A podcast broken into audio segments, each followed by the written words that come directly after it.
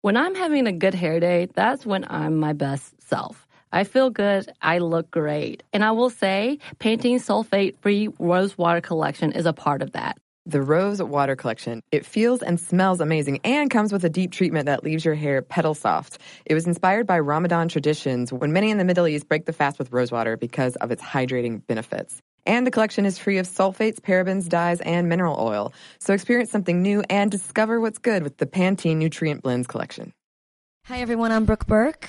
I'm Meghan King Edmonds. And I'm sex and intimacy coach Leela DeVille. And we have a podcast called Intimate Knowledge. Mm. That's what this show is about. Sex. Sex. Sex. But it's so much more than that.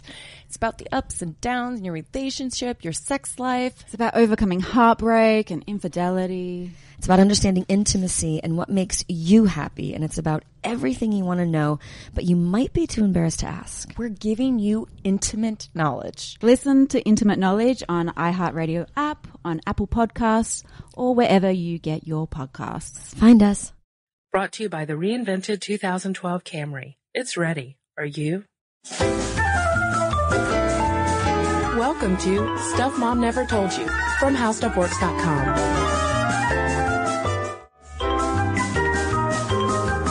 Hey, and welcome to the podcast. This is Molly. And I'm Cristen.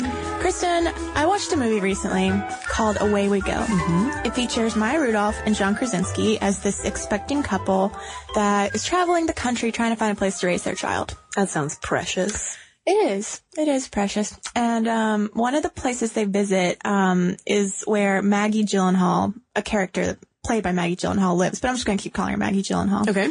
Um, is is living, and she pa- practices something called attachment parenting, which kind of freaks out this young couple that is about to have a baby. And by attachment parenting, I mean that she's breastfeeding in front of them, even though her kids look to be kind of big.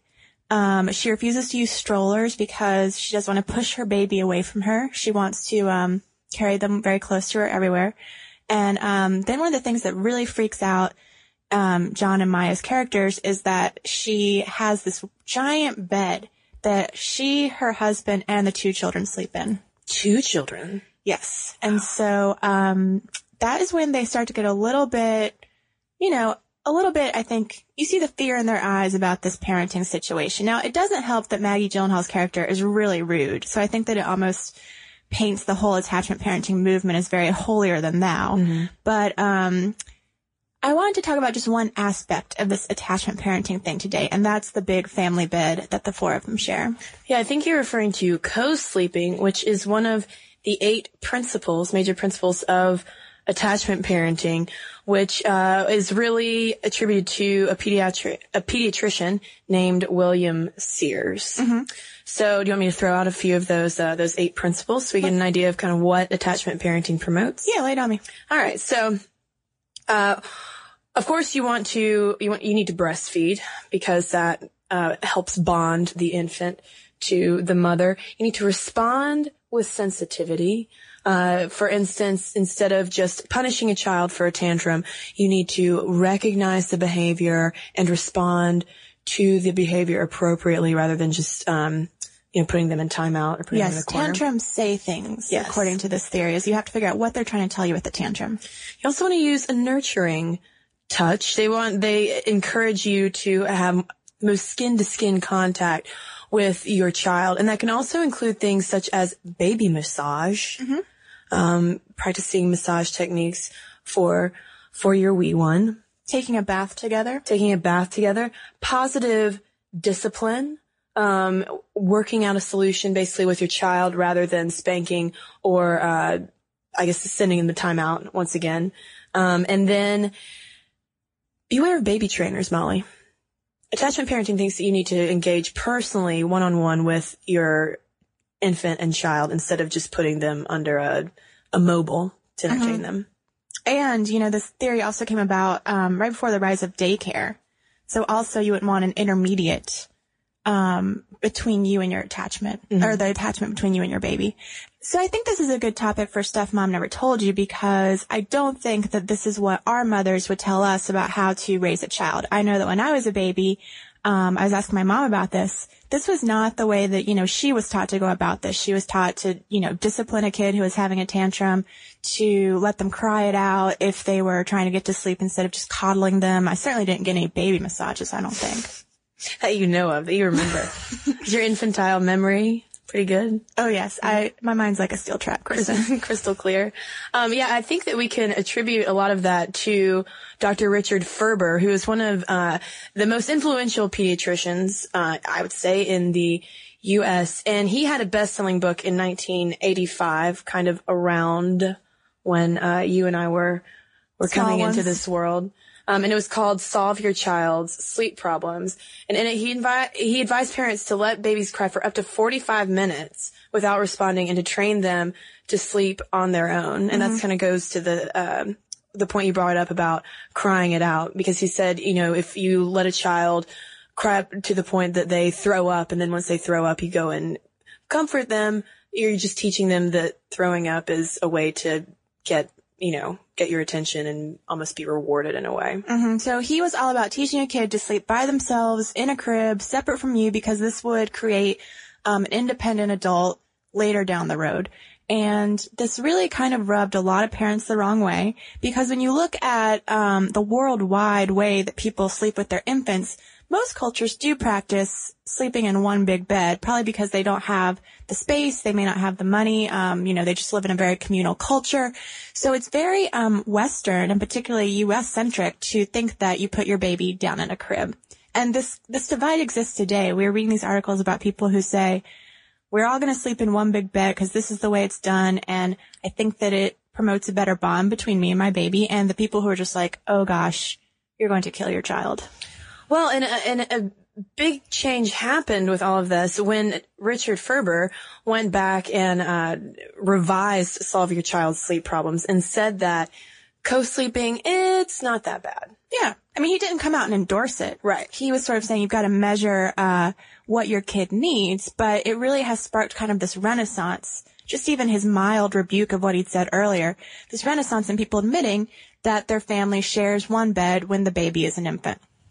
Yeah, uh, according to an article we found on the New York Times, um, in 2000, nearly 13% of parents in the U.S. slept with their infants, which was up from 5.5% in 1993, according to a report in the journal Infant and Child Development. But the article also points out that this might be, people might be lowballing this because a lot of parents tend to report where their child will start out the night rather than where they end up because a lot of parents might put the baby in the crib uh, and then in the middle of the night, the, they'll have to go get the baby and wake up with it in bed with them. Right. So they'll report what the child should do as opposed to what the child actually does. In fact, they put infrared cameras in some parents' bedrooms and only half of the people, um, who the camera showed taking their baby into bed with them admitted that they had done that. So, um, people may not realize that they are co-sleepers. And in fact, that's a whole category of co-sleeping. There are people who decide before the baby's even born that their family will share one bed because of this attachment theory of parenting. And then there are those who just kind of fall into it as a pattern because, um, you know, they pick up the baby for one reason or another and next thing you know, the morning's here. Yeah, and then there are also there's a third category called circumstantial co-sleepers, and that's kind of when the the parent will end up sleeping with the child on occasion if, for instance, the child is very sick. Mm-hmm. So now the positives, as we've mentioned, part of this attachment theory is that just being close skin to skin with the mother um, creates sort of a healthy mindset in the child. There's not a ton of studies that back this up. In fact, the whole attachment theory of parenting can be kind of controversial because they based a lot of the studies on um, apes, right? Some sort of baboon, monkey family. I mean, it doesn't matter. Basically, it wasn't a human, but they started with this theory saying these apes, for lack of a better word, really prefer being close to close, and then they kind of transcribe this onto humans. So it's not clear whether really sleeping close to your baby does in fact do anything, but it does serve a very practical purpose if you're breastfeeding. Sure, because uh, that way you can the mother can kind of rest a little bit more while the child is feeding. You don't necessarily have to get up out of bed if the if the baby starts crying. You can you can feed right then and there and take care of it. Um, but there's also one of the main reasons why co-sleeping is so controversial is because there are some very severe risks associated with it. And this is one reason why the American Academy of Pediatrics discourages co-sleeping. And that's specifically because there is a correlation between co-sleeping and the possibility of SIDS or sudden infant death syndrome. Right. Now, some people say this is, that this is really only a risk if a parent is smoking, drinking too much alcohol, or taking medication before they go to bed. Basically anything that lowers your, um, awake factor, I guess is a way to call it. If you were really heavily in slumber because you took like some Tylenol PM, then you might be more likely to roll over and suffocate the baby. But they're saying that if you're not under the influence, then you should be aware of your baby and not roll over on it. Now, I have problems with this, Cristen. I mean, I'm not a mother, but I have to say that I do all sorts of weird stuff in, in sleep. I wake up in totally different positions than when I started. So will a baby stop that? I don't know. But I mean, if I have a baby, is it better to be constantly worried because I might roll over on it or constantly worried because it might be dead in its crib? I don't know. Now, Molly, like you, I, I have no baby, no baby of my own to sleep with, but I will say that, um, I, I did have a cat, may he rest in peace, um, who would sleep with me. And I don't remember ever rolling over on him. I do remember throwing him off the bed sometimes when, uh, he would try to wake me up in the morning by pawing at my face. But I don't think I, I ever, I was always very aware of where, of where my little, my little Kevin was. Oh, Kevin, he was an adorable cat. Miss him. Um, sorry, now I'm just overwhelmed with thoughts of Kevin. I've got to get back on topic. So what you're saying is that it's possible that if I have this baby next to me, I, I I'll be more aware. Sure. I mean, it's a warm, it's a warm little baby and it's yours. You probably, I mean, Molly, I, I do have faith that if you, if you put a baby beside you, you know, a, a little warm, little warm bundle of joy, you'd mm-hmm. probably be a little more aware that it was there, especially because that's one of the tips that pediatricians give if you are going to co-sleep is to put the baby next to the mother because they think that you're going to have some hypersensitive maternal awareness while you sleep. So I'll be hypersensitive, Cristen, but will I get any sleep? Surveys say no. And in fact, they say that, um, well, I think that all mothers, whether the baby's sleeping in the room or out of the room, are pretty sleep deprived. But they're saying that, you know, if your baby is sleeping in the bed with you, they have more um, instances of nighttime waking than babies who are sleeping in their own crib. So if your goal is to have a child who sleeps through the night on their own, then it seems like co-sleeping puts them at a disadvantage. However, one proponent of co-sleeping did say that it's likely that those babies are waking up in the other room. They're not probably sleeping through the night.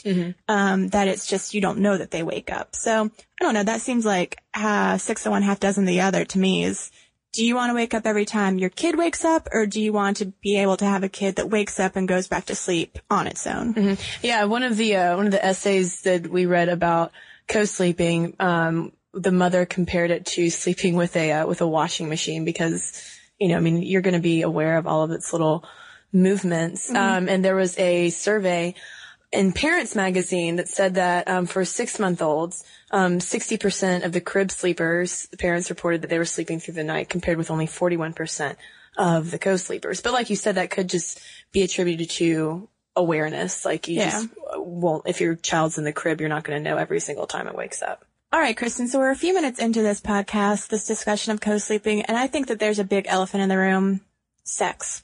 Yeah. How do you nurture your marital relationship when there is a baby there? We read one essay from Parenting Magazine where the mother described building this tower of pillows to separate the baby from her and her husband while they were engaging in sex. And Molly, I'm, I don't mean, I'm not calling this woman a bad mother, but I am saying that a tower of pillows that could easily topple and fall on top of your little, little infant while you're doing the deed does not sound like the best plan of action.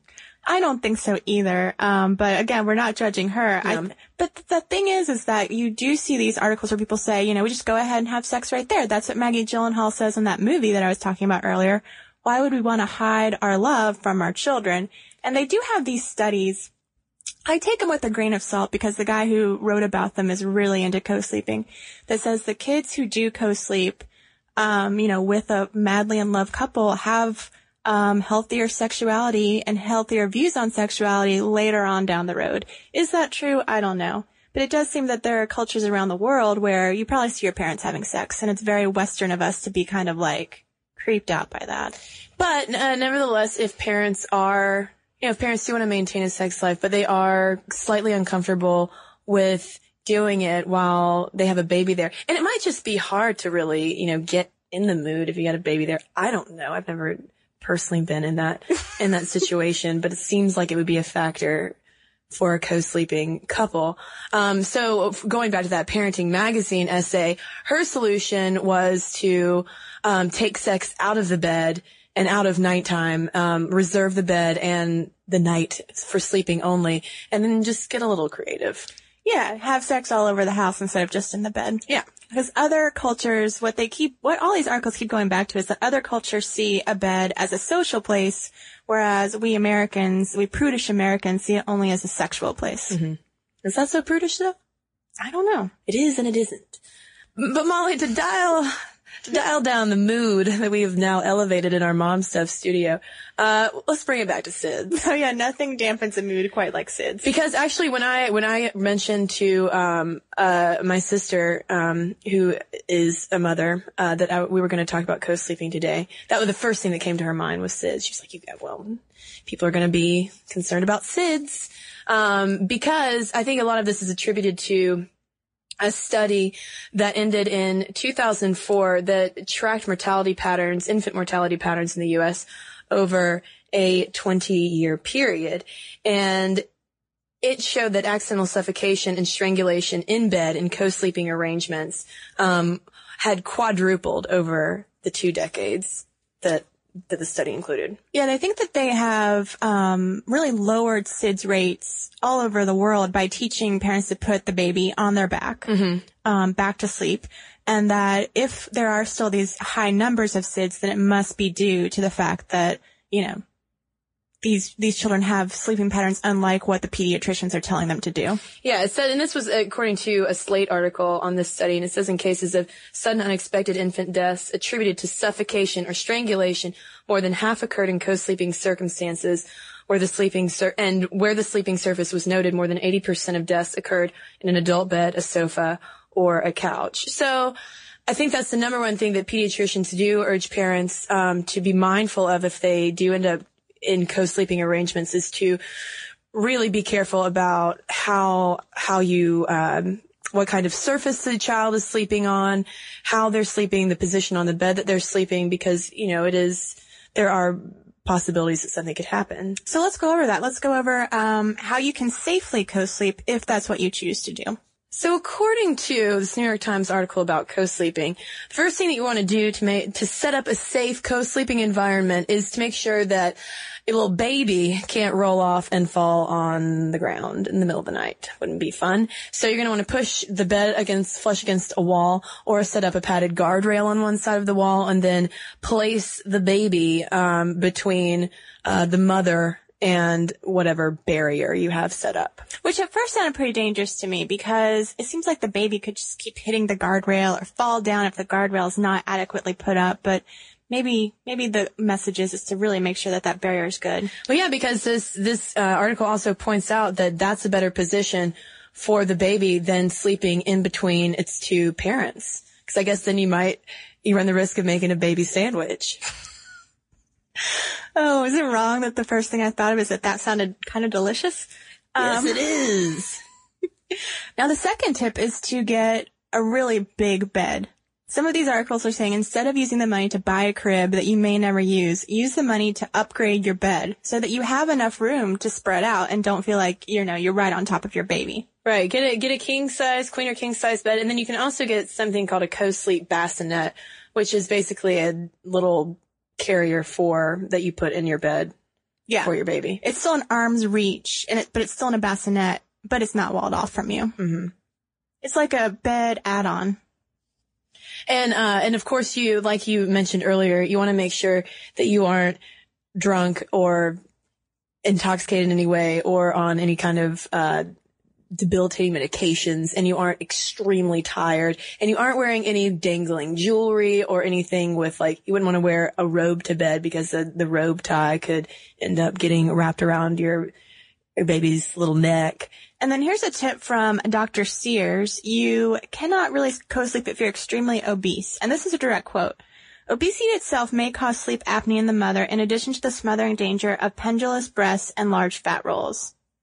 I mean, that was not very sensitive of Dr. Sears, in my opinion. But that's what the doctor says. Doctor's orders. And he also notes that just because you're co-sleeping with a baby in a bed doesn't mean you should co-sleep on a couch, uh, because that is a dangerous place for a kid to sort of roll off and get trapped in cushions and whatnot. And also not on any water beds or other kind of squishy, um, surfaces that, uh, that would be da- more dangerous for the baby.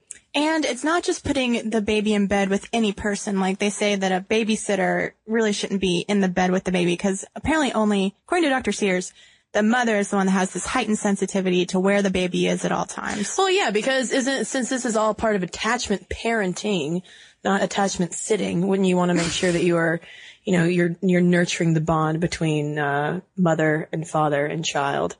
Well, I mean, that's where this whole theory sometimes gets controversial is, you know, do you want an over-attached kid? That's sort of why some of these parents who do this feel judged is, you know, if you have a kid who can't even be left alone with a babysitter, then do you just have an overly needy kid? I mean, you can go back and forth and make the argument a million different ways, which I hope our listeners will do when they weigh in on this, but there are some people who say, uh, you know, are you only attaching your baby to one thing and making them overly needy for the rest of their lives? Or if you did have, you know, a baby who could sleep on its own or sleep with a babysitter or sleep with its brother on vacation, do you have a baby that's more adaptable to the world? Yeah, and um, to top everything off, according to that Parenting Magazine survey, only 23% of uh, the pediatricians approved of the respondents' co-sleeping arrangements. So obviously, this is a co-sleeping is a choice, you know, that's up to every parent. But be prepared for pediatricians to probably encourage you not to do that. Right. But are pediatricians just too Western? Are we too Western, Cristen? Maybe we are too Western. Let's have our listeners weigh in on the topic. If you have a co-sleeping story, if you think it's better to let kids cry it out and become independent, or if you think that they become more independent by feeling really close to you, let us know. All right. So why don't we do a little bit of listener mail, Molly?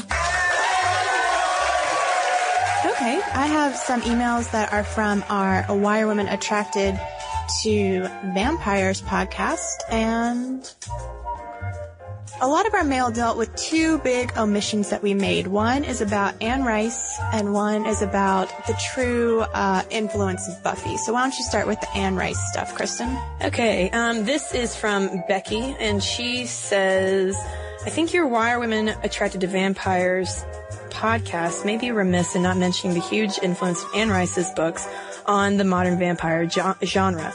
There's a leap between Buffy and Twilight, and the Anne Rice books fall in that gap. Not modern and ironic like Buffy, not super stylized and oddly squeaky clean like the Twilight gang. Her vampires were gothic, weird, sexy, and living in modern times.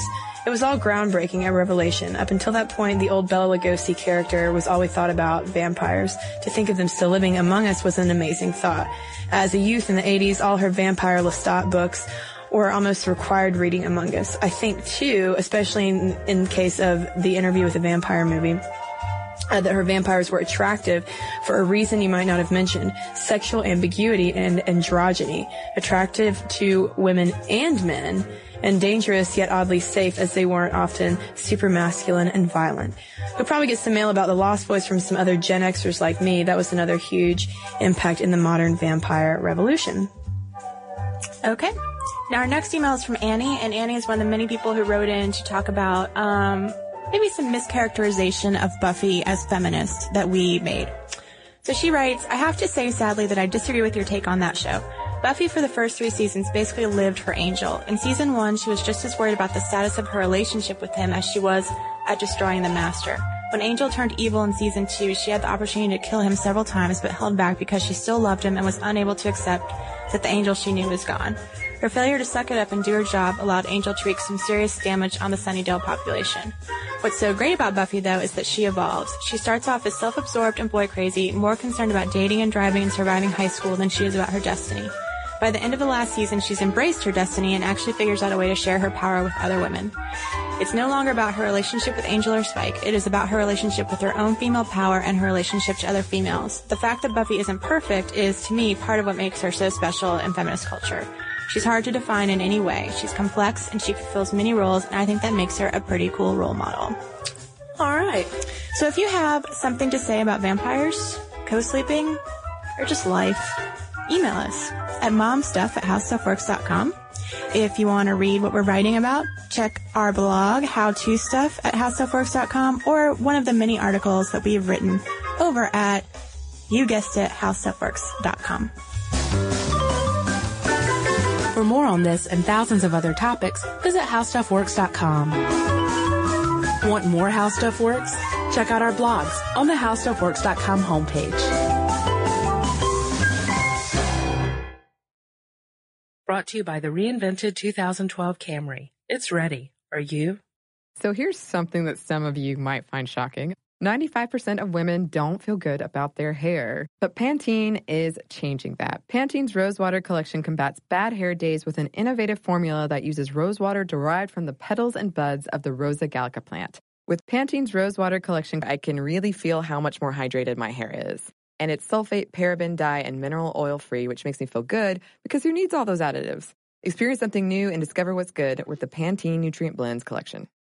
This episode is brought to you by NBC's Good Girls. The new season of NBC's Good Girls is generating serious buzz. Christina Hendricks, Retta, and Mae Whitman are hilarious as America's favorite moms turned criminals. This show is the perfect blend of comedy, action, and romance. No wonder critics call Good Girls your next TV addiction. And Rotten Tomatoes rates it 100% fresh. Ooh, Good Girls, Sundays on NBC. The new season has already had some wild twists, so watch live. And stream anytime.